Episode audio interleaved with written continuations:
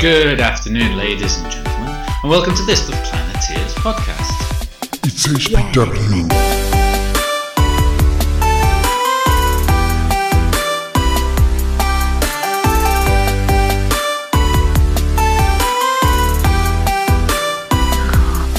Okay, Molweni, and welcome from me, DC, to this, uh, the second episode of the Planeteers podcast. Sanibonani, hope you guys are all good and welcome from me, Precious, to our second podcast. I am sat here in not the studio with Precious because we are here actually on a Monday and not a Friday as usual, as I had a bit of a problem on Friday and, and Precious here was uh, very gracious in, in rearranging. means we're all going to have a little bit of, of a hurry. I, I was sat Friday morning and about to get ready to go and record and I had this issue that I, I went to wake up my, my son for, for school and uh, he, he disappeared. He, he wasn't there. And, and I spent a whole morning uh, going around looking for him. The, his keys were missing. The front door was left open. He's not in his bed. I had this big panic. And uh, and after a whole morning of looking for him I, I found him asleep under a pile of clothes in the spare room so um, we've been unfortunately delayed, but hopefully that won't affect any of the fantastic content. And um, it also means that we lost our our recording studio, Studio. so we're outside. We're doing an al fresco version of the podcast. So, what have we got for you in this week's al fresco podcast? So, today for our news session, we'll be talking about a lost continent that was recently reconstructed by uh, scientists from the Netherlands. And then, following the news, we're going to head into an interview with um, Dr. Alex Lenferna. I caught up with him in Pretoria. You all just met him; those well, those doing the online course just met him last week, and so we'll find out a little bit more about what he does. After that, we'll be going to our one minute science where we'll be learning how our oceans are actually useful in making our planet habitable. And then on from One Minute Science, we are going to do this week's very exciting science theatre, which is going to be building on the story we heard in Light and Air. And from there, we're going to uh, go on and ask your questions. We've got lots of interesting questions, so I'm very excited to look forward to that. Okay, so before we get to all of that, without further ado, let's go in to science news. Science. So today for our science news, we're going to the south of Europe where the scientists have recently discovered, reconstructed a hidden continent. So this- Seriously? Wow. Yes. So this continent is called Great Adria, and apparently it's hidden below the southern part of Europe. And re- the group of researchers from the Netherlands have spent the past decade trying to reconstruct it. So Great Adria is dated to be 240 million years old, and it emerged after the breakup from the supercontinent Gondwana. Great Adria belonged to the African tectonic plate and it slowly sli- slid beneath the Eurasian tectonic plate. So, not all of this was above water, so they actually um, assumed that it was a string of islands. And this break out and the sli- sliding under the Eurasian tectonic plate is estimated to have occurred between 1 million to 120 million years. So, yeah, that's what the scientists have been doing, and the, the way they have tried to reconstruct this is they have looked at uh, fossils from different rocks in the in this continent, and they have actually found that 30 other countries have similar rocks to this continent. So, and they've also used something called uh, this magnetic field, and I think in the uh, in the course we do talk about it. So they use um, Paleomagnetic dating. Yes, yes, Uh-huh. yes, yes. And apparently, it, they use this ancient bacteria that aligns itself based on the magnetic field of the Earth, and so that's how they've. The, those are the two methods they've used to reconstruct and to date this continent. So I just want to take a step back uh, and just be clear. So there was this whole continent on a tectonic plate, which then just has disappeared. Mm-hmm. Right, it's gone under, it's got burnt up, but they're able to actually find out information about it. Yes, That's fascinating. true. And it's it's just amazing how we have all this physical evidence that we can use to reconstruct our world and to understand what our climate and the our, our, our continent looked like in the past. And so they've also published this work and it's uh, under the Gondwana research. So if you guys are interested, you can go read up on it. So later on in the course, we're going to learn about isotope dating, but paleomagnetic dating is not part of the course. Carl, can you explain how it works? Yes, sure. So paleomagnetic dating is another tool that um, paleoscientists have in addition to radiometric dating, and it's often useful in rocks that don't have any isotopes that can be radiometric dated. And as um, as you said later in the course, we will come and look at that uh, radiometric dating. In terms of paleometric dating, it uses something that's quite fascinating, and that's that the poles, the magnetic poles of the Earth, appear to switch once every 10,000 years, almost like clockwork. So every 10,000 years, north becomes south and south becomes north, which must be super confusing for anyone who's about. But obviously, there weren't any people about 10,000 years ago to be confused about it. Uh, but I think we're due for one within a few hundred years, so that actually could be a very confusing event. So every 10,000 years, like clockwork, we go from north goes to south and south goes to north. And there's various things containing iron and these bacteria that align themselves with uh, the Earth's magnetic field, so you can see the changes in them. Now, radiometric dating gives you a pretty exact date, whereas this obviously will only give you a date to the nearest 10,000 years because you can Okay. count the number of switches that have happened between the present and where your sample is found. Um, but it's a really interesting way about actually finding out exactly how long ago something was in the past. Yeah, it's quite interesting because also with this continent, they have reconstructed a map and they actually proposed that it was it the continent moved northward and then it twisted slightly before colliding with um, Europe.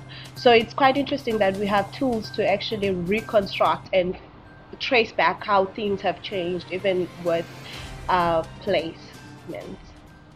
All right, is that it for the news this week? Yes, that's it for the news. Up next, we have an interview with Alex, who was on the second featured on the second week of the online course.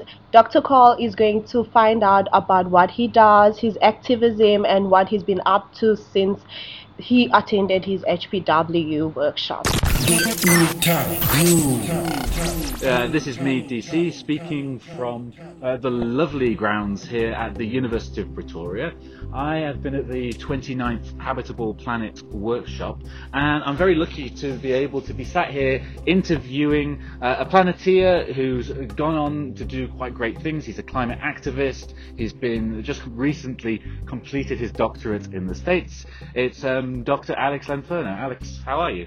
I'm doing very well, thanks. It's a real pleasure to, to be here with you and to be speaking to Planeteers again. So, Alex, uh, I want to start with just a, a little bit about your background. I actually realised I'm not sure about this. Where are you from? Where did you grow up? Uh, so I grew up in Johannesburg, um, born and bred, but both sides of my family are from Mauritius originally, small island nation just off the coast of Madagascar there.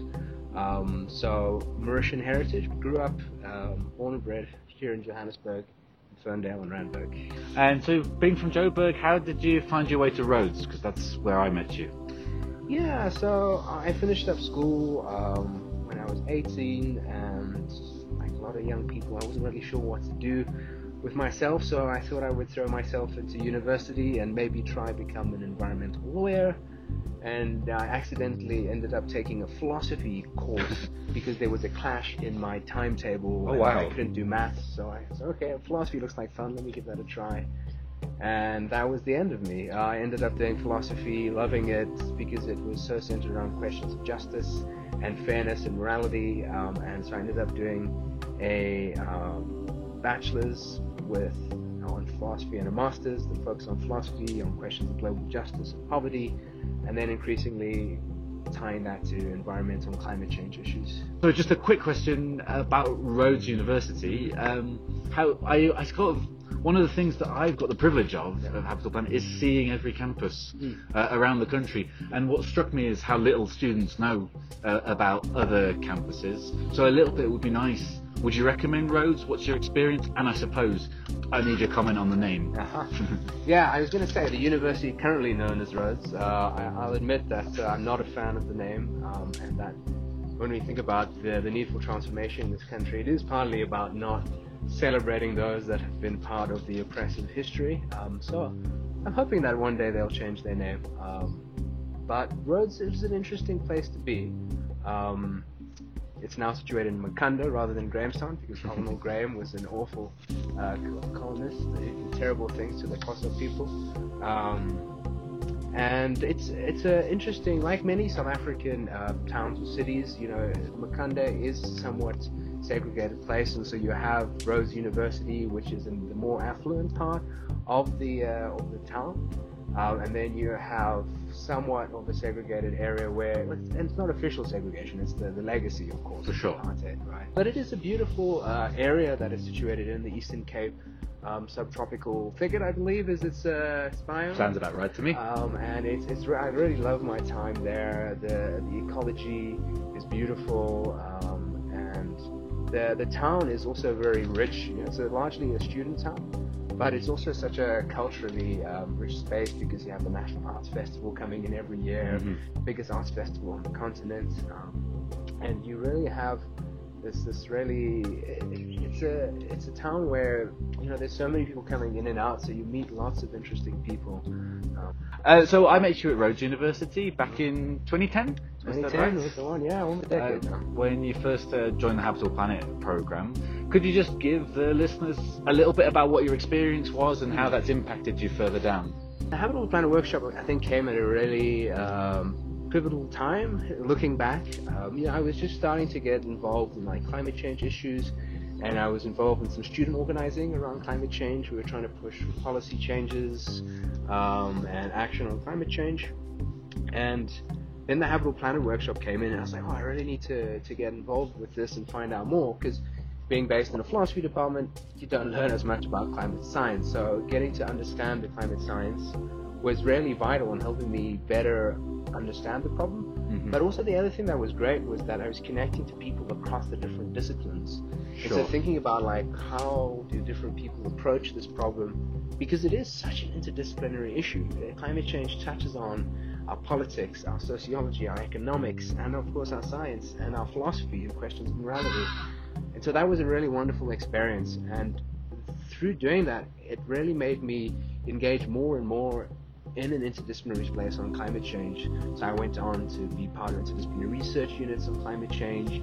I went on to do a graduate certificate in climate science. And so I think having the Planet Workshop really helped me to to think more about how do we bring this complex question around climate change together across the disciplines. Uh, and so then you quite uh, soon after your master's, right, you moved on to the US, uh, where you've just completed your doctorate. Could you give us a little bit about both your experience in the US and and what your doctorate was on? What does, break it down, I think, uh, uh, for a, a general audience. Yeah, I'd be happy to do that. Yeah, it was shortly after I finished my master's. Spent a bit of time working in Makhanda on various environmental issues, um, a little bit of time helping out with the Habitable Planet Workshop too, and then I went across to the States. And the States is a it's a complex place. I mean, I went across there for two reasons. One was because there are really great researchers who do this work, some of the leading thinkers working on this. But at the same time, it is the world's largest greenhouse gas emitter, um, and it is one of the biggest obstacles to actual global action on climate change. Is it still the biggest emitter? I thought China would overtake it soon, right? It's the biggest historical emitter. Sure. Okay. So if you no, add, that's Britain. no, no, it's it's the Britain United got the States. head start. Really? Yeah, yeah. The United States caught up and they Uh-huh. exceeded it. I think something like 23% of all emissions were emitted by the United States. And South Africa, South historically. Africa, historically, I think we're. I know that we're the 13th biggest current emitter. I'm not sure how big we are historically. Uh-huh. Okay. Uh, in terms of current emitters, yes, China is the biggest current emitter, but you also need to think about that in terms of population size. If you look at population Sure, size, sure. the United States is still leagues ahead of China. Sure. Um, I'm sorry, I've distracted you from your story. that's okay. That's okay. Um, important uh, clarifications because, and so the United States has played this really problematic role historically, and that's what first got me interested in going there. Was I was part of the United Nations uh, climate change negotiations as a young sort of political analyst slash activist in that space, and just saw the United States really blocking progress there. Um, It hasn't got much better since you went. yeah, no. I, I, I naively went there thinking I could uh, push for action, and we, we were successful on a number of fronts. We, you know, there were some good campaigns, but at the national level, United States, um, there are words that I could use to describe it, which aren't good for podcasts. But it's really a mess right now. I'm a bit aware of time, Yeah. but I do really want to ask two questions that flow uh, into that before hearing about your thesis. Uh, uh, the one is that you, and you talk and, and there as well, you paint a a very a, a very um, and uh, what's the word? A very diametric picture between two completely different groups. It's the evil oil industry who are, are pushing the destruction of the world uh, versus the good on the other side. And, and to some extent, you know, politics has become more and more polarized. But it, it, it's George Philander, the founder of Access, often relates this back to the Cold War, Yeah. where you had uh, the communism and the US and became increasingly polarized. And Sting very famously asked if the Russians love their children too. But I would put that for oil companies and climate change deniers. Surely you must see that they love their children too. They can't surely be doing what you say that they're doing. It can't be that simple, a good and evil. Um, yeah, I think it's not a simple good and evil. I think it's certainly a complex question. Um, and I think part of it speaks to a question of privilege. Um, so there's interesting cognitive stuff. So this goes to the, the psychology side of things. There are interesting studies looking at who is most likely to deny climate change, and it maps on very much to privilege and to, to race, which often tracks privilege. So typically, white conservative men who are well off are those that are least likely to believe in climate change, and that's because partly they benefit so much from the system and they are the least vulnerable to negative impacts on it. So they have a vested interest in continuing the system, but they don't want to see transformative change in a system from which they benefit, right? So that's one one element is that there are these incredible cognitive biases where you, Sure. as a privileged person, would be vested in the system. And the helm of most big oil and gas country uh, companies, mostly white men, or rich, powerful men, who benefit wildly from it, right? And so I think there's a vested cognitive uh, interest in denying that problem. But but I, I- I think there's there's an important differentiation there that it's not it's it's it's they're unconsciously aware of the fact that they are denied that, that they are uh, they, but my point is they believe their own lies that's Yeah. that's what it comes down to they don't sit there thinking I'm really going to make a lot of money out of messing up my grandchildren's world they actually really do believe that uh, they're in the right I think yes and no. This is really interesting. So there's this Exxon Knew campaign, and it's also broader fossil fuel companies than you, where fossil fuel companies they had scientists employed telling us about climate change, telling us it was real, and they purposefully spread misinformation. They they went and spread misinformation about an issue they knew was going to be worse than they were telling the public. So I think there actually is a sense of deceit in there. Um, and I, I mean, I don't know how to explain how someone makes that decision, but they did make that decision. And I think it's also sometimes easy to just paint the fossil fuel companies as evil because they have done some evil stuff, to be fair. But there's also a complicity in which do how are people contributing to upholding the fossil fuel industry and ensuring that it keeps on going, right? Both in terms of our politicians who are often in bed with them, but also in terms of individual consumers um, who do contribute. But at the same time, we must also think about the structural changes that policies can allow us to move away from fossil fuel. So I don't want to put blame, all the blame on individuals, because there are a lot of structural changes that we can make, which politicians working with the fossil industry have been stopping us from doing. But at the same time, we can't ignore um, whether we are contributing to this problem, especially the rich who contribute more than others, right? but in South Africa right now I mean it's really tough to get anywhere without driving a car did you come by car I did come by car this time, um, and look, I'm not saying, but I do take the bus to work every day though. So when when I can, I try and utilize um, uh, public transport. And in Seattle, I was riding my bicycle everywhere. But no, you're right. There there isn't available alternatives. I mean, taxi systems are great, and I think we should be doing more to to encourage um, safe and good access to taxis and electrifying the taxi fleets here as well. Minibus taxis Mhm, we're talking sure. about, right? Um, the amount of carbon that's actually saved because we have the minibus taxis versus Yeah, people yeah. driving individual cars like the average white South African does, I think is huge, right? Sure. Um, but yeah, you're right. There there are tricky questions in terms of there are some spaces where so you know that this podcast is recorded in South Africa when you have the in the background. Okay, I'm aware of time. but Both of us need to go. So perhaps just in a few sentences, your thesis. Yeah, sure thing. So basically, when the you look at the IPCC reports, um, and you look at the the science, it's telling us that if we want to avert catastrophic climate change, um, or really really dangerous bad climate change, right? We've got to try and keep warming to 1.5 degrees Celsius um, if we can, right? Um, or well below two. 1.5 is a really important number, especially for least developed countries and those that are more vulnerable. So my big question that I, my thesis focuses on is, in order to get there, we're going to have to wind down fossil fuel use um, in, a major way. And so my thesis is about climate justice and thinking about how do we ensure that that transition is equitable and that it is just, and what target should we be aiming for? So I partly discussed like what the target should be, and talking about the importance of 1.5, and how do we, who has political and moral responsibility to make that change too. So it's grounded in questions of morality, of politics, and of justice. And uh, and what's brought you back to South Africa? What are you doing now here in Joburg?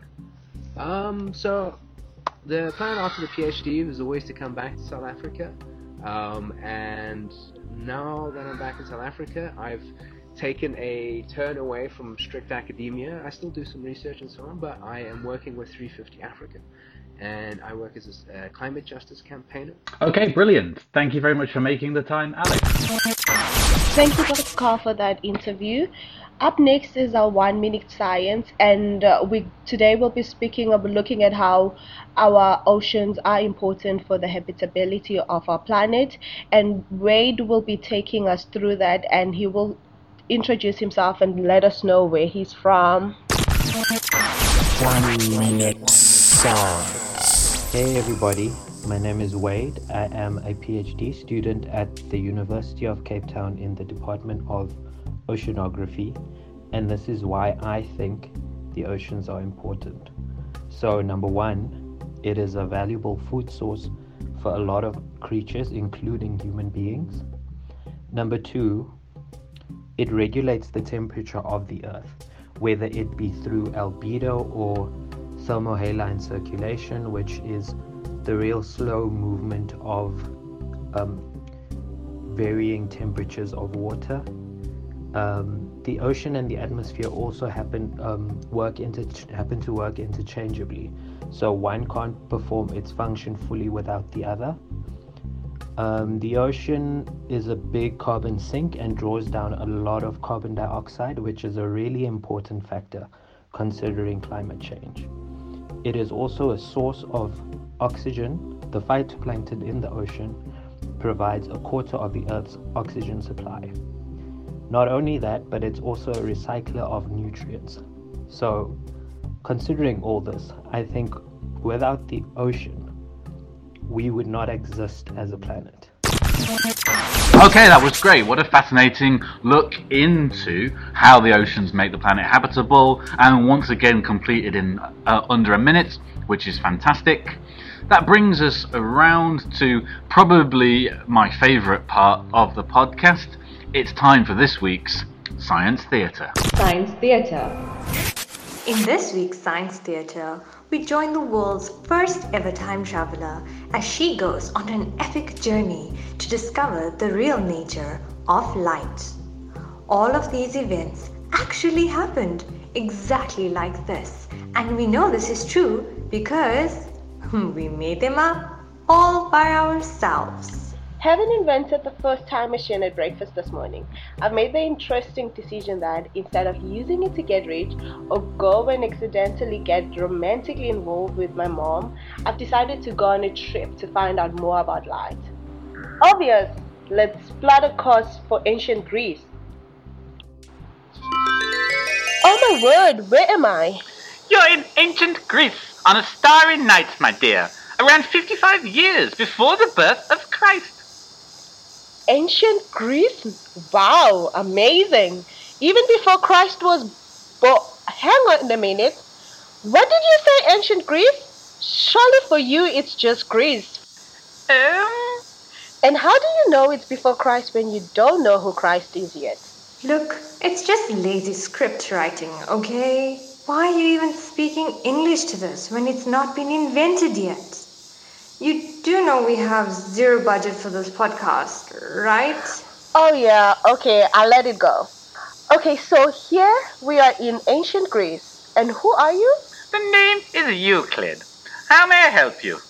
I'm trying to learn what light is, and scientists in my time are so difficult to understand.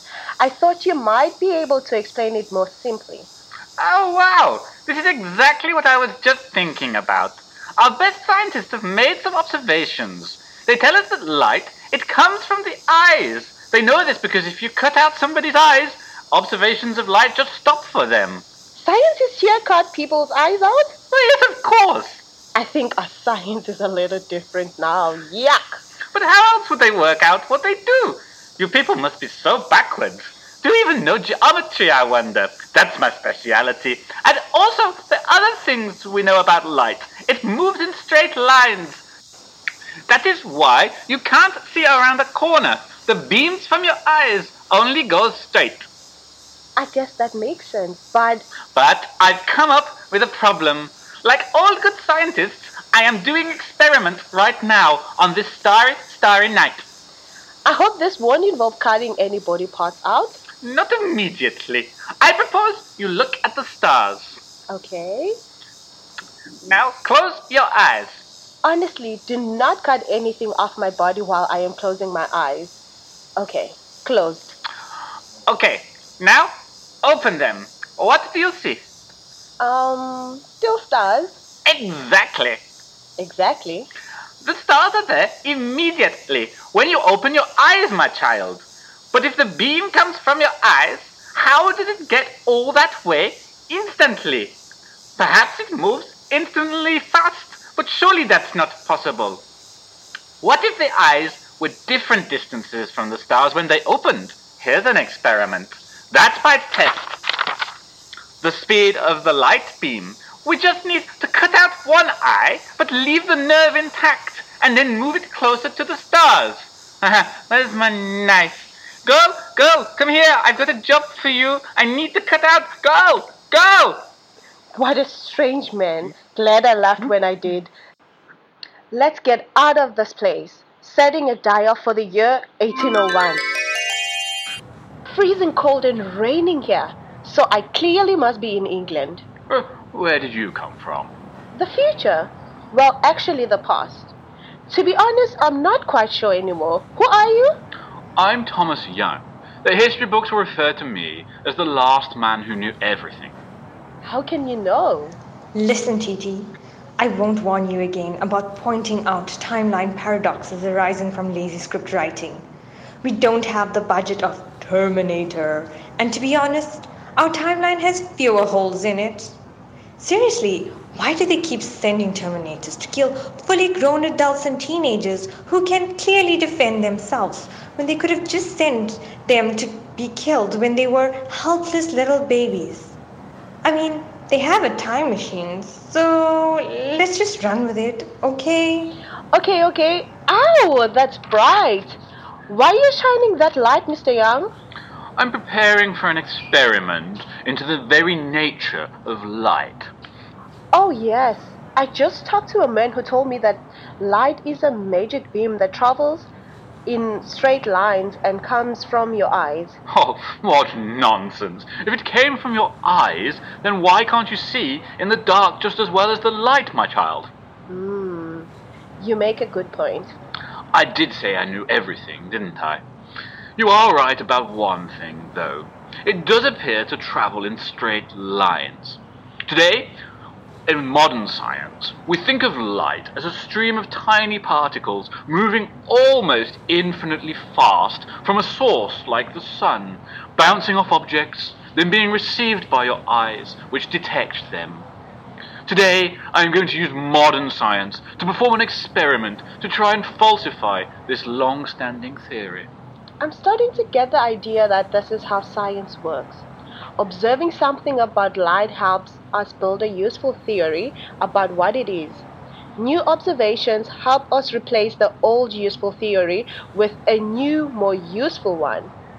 What will we observe today, Mr. Young? Well, we know that the universe around us can be divided into energy and matter.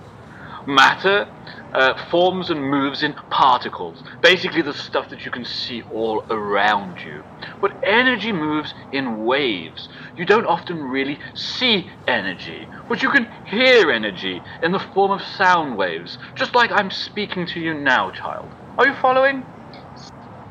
Hmm. So the energy from your vocal cord moves to my ear via a sound wave.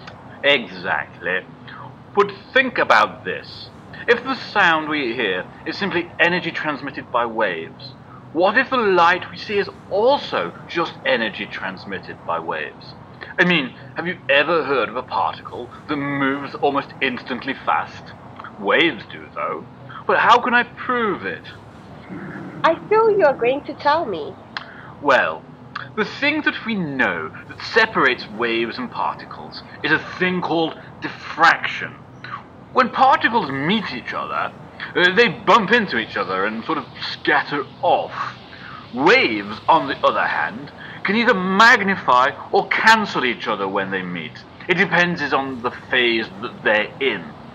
Uh, This means that when two waves meet, you get some areas with lots of energy, or you might think of it as big waves, and some areas with no energy at all, or no waves. It's called a diffraction pattern. And I, the greatest man, have developed an experiment to see if waves scatter, and are therefore particles, or, as I suspect, act like a wave and give a diffraction pattern. Are you ready to see? And I have to stop you right there. What? It was just about to get interesting. Well, then you had better tune in next week to find out more. Ciao! What an exciting science theater. So now, next we have any questions. Brilliant. And in this week's Any Questions, we had quite a lot of questions about astronomy, because obviously that was the topic of the week. Yeah. And so I thought that we'd get back our, our uh, excellent astronomer Jerome to answer the first bunch of questions on that topic. Any question? Hello, hi. My name is Jerome Bimutange, your friendly astronomer here to answer the astronomy questions. And the first question is from Oma Mokwevo, which is How is the Doppler effect used in astronomy? Right. Now, the Doppler effect is defined as the change in frequency of a wave, including light, relative to the motion of the observer and the source. Now, as the observer approaches the source, there will be a decrease in the wavelength, and as the observer moves away from the source, there will be an increase in the wavelength. Now, astronomers such as myself, we look up into the sky and we view objects in the sky and they appear to be red. This means there was an increase in the wavelength of light. So we conclude the object is moving away from us and the universe is expanding. And this phenomena is known as the redshift. The, another question is from Mamelo Mafete, and her question is Why is Pluto no longer considered a planet? Pluto is no longer considered a planet because it didn't meet one of the three criteria the International Astronomical Union uses to define a full size planet. Hence, it was demoted to a dwarf planet. Now, leading us to another question by Lerato njali njali. And the question is, what is the difference between a planet and a dwarf planet? Since I just said Pluto was demoted to a dwarf planet, now what is the difference between a planet and a dwarf planet? Now, the main reason or the main difference between a planet is a dwarf and a dwarf planet is not meeting its neighboring region of other planets, meaning it is gravitationally dominant and it's not gravitationally influenced by other objects in space. And most of the questions also were asked about the newly discovered planet that has been all over media, the news and social media about a planet that is supposedly habitable. And that planet in question is, of course, K2 18b.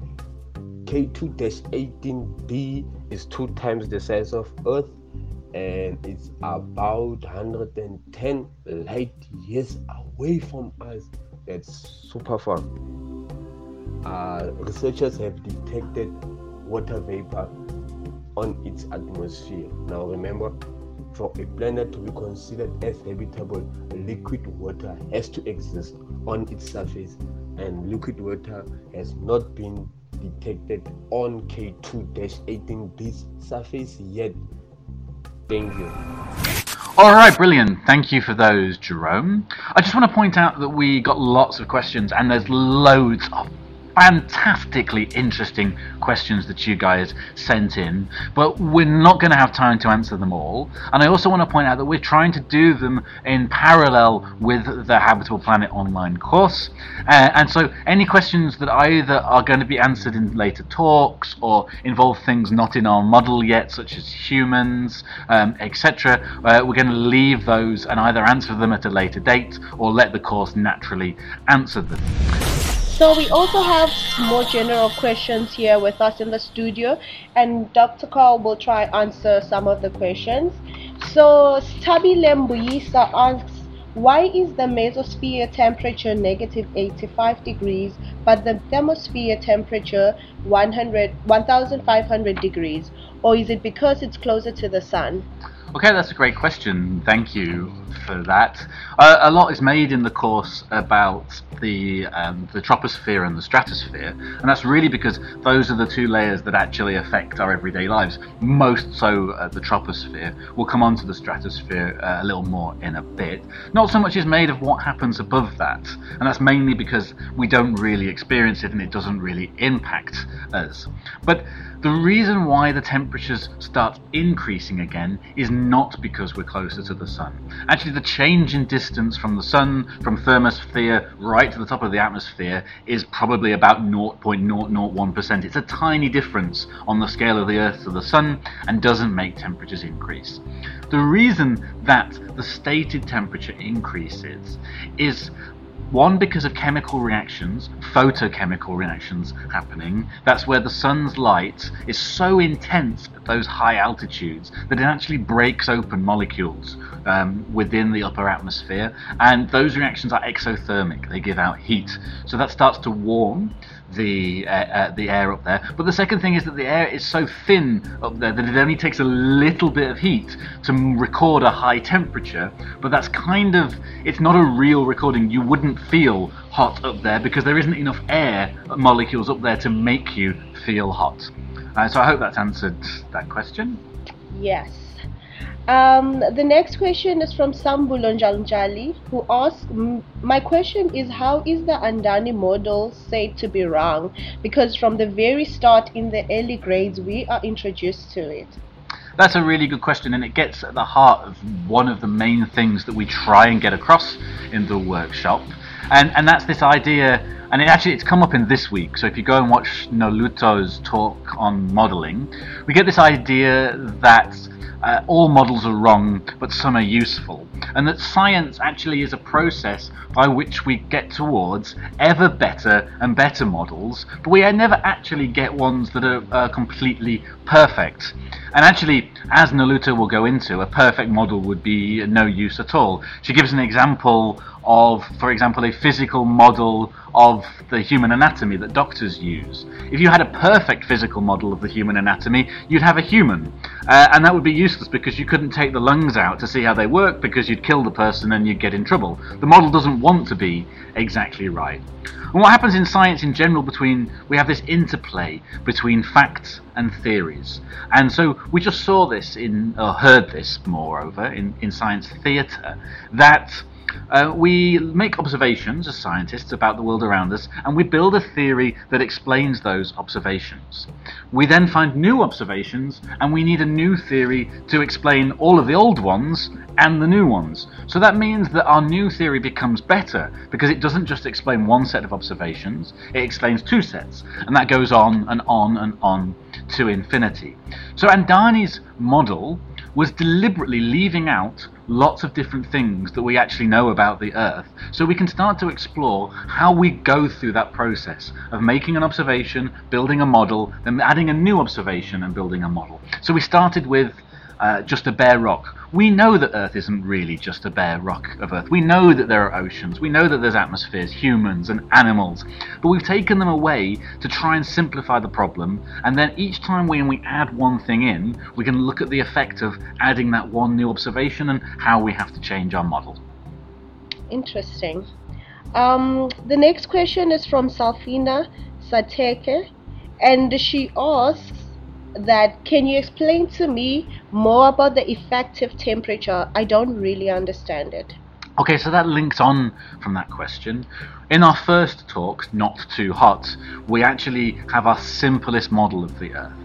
And that's an Earth that is just this bare ball of rock, the right colour and the right distance from the Sun. And by doing that, we can do a calculation based on how the conservation of energy, knowing that the amount of energy the Earth gets and the Earth uh, loses must be the same. And we can do that and we use a little bit of physics to go and find out what the temperature of the Earth should be if it was just this bare ball of rock. And that is the effective temperature. That's the scientific name for what the temperature of the planet should be without the atmosphere, oceans, humans, etc. Nice. Um, our next question is from Shamaine Kwaramba. And the question is what are the other observations about the origin of the universe besides the Big Bang Theory? Okay, and I suppose this also needs to to uh, um, it's a nice question, and it needs to uh, think about the things that we've just said. The Big Bang is a theory, not an observation, right? So a Big Bang is a theory that explains various observations about the universe. And the one is that the universe is ever expanding, and we know that the laws of nature don't change. So that therefore, if the universe is ever expanding, it must have come from one point. And that, that's the big point of my first talk. Um, there is a lot more evidence that's gone into it, and one that's worth a little more, a lot more evidence that actually has proven the Big Bang to be the one theory that we have. And one of them that's very important is that of what's called cosmic microwave uh, background radiation. And this principally is the idea that if you have a fire, uh, a big fire one night, so you have a braai, it's coming up to Braai Day in South Africa, uh, then the next morning you often still have the coals glowing a little bit. You have this afterglow. And that's a predictable phenomenon. How hot the fire is depends on what sort of um, colour the fire will glow the next morning.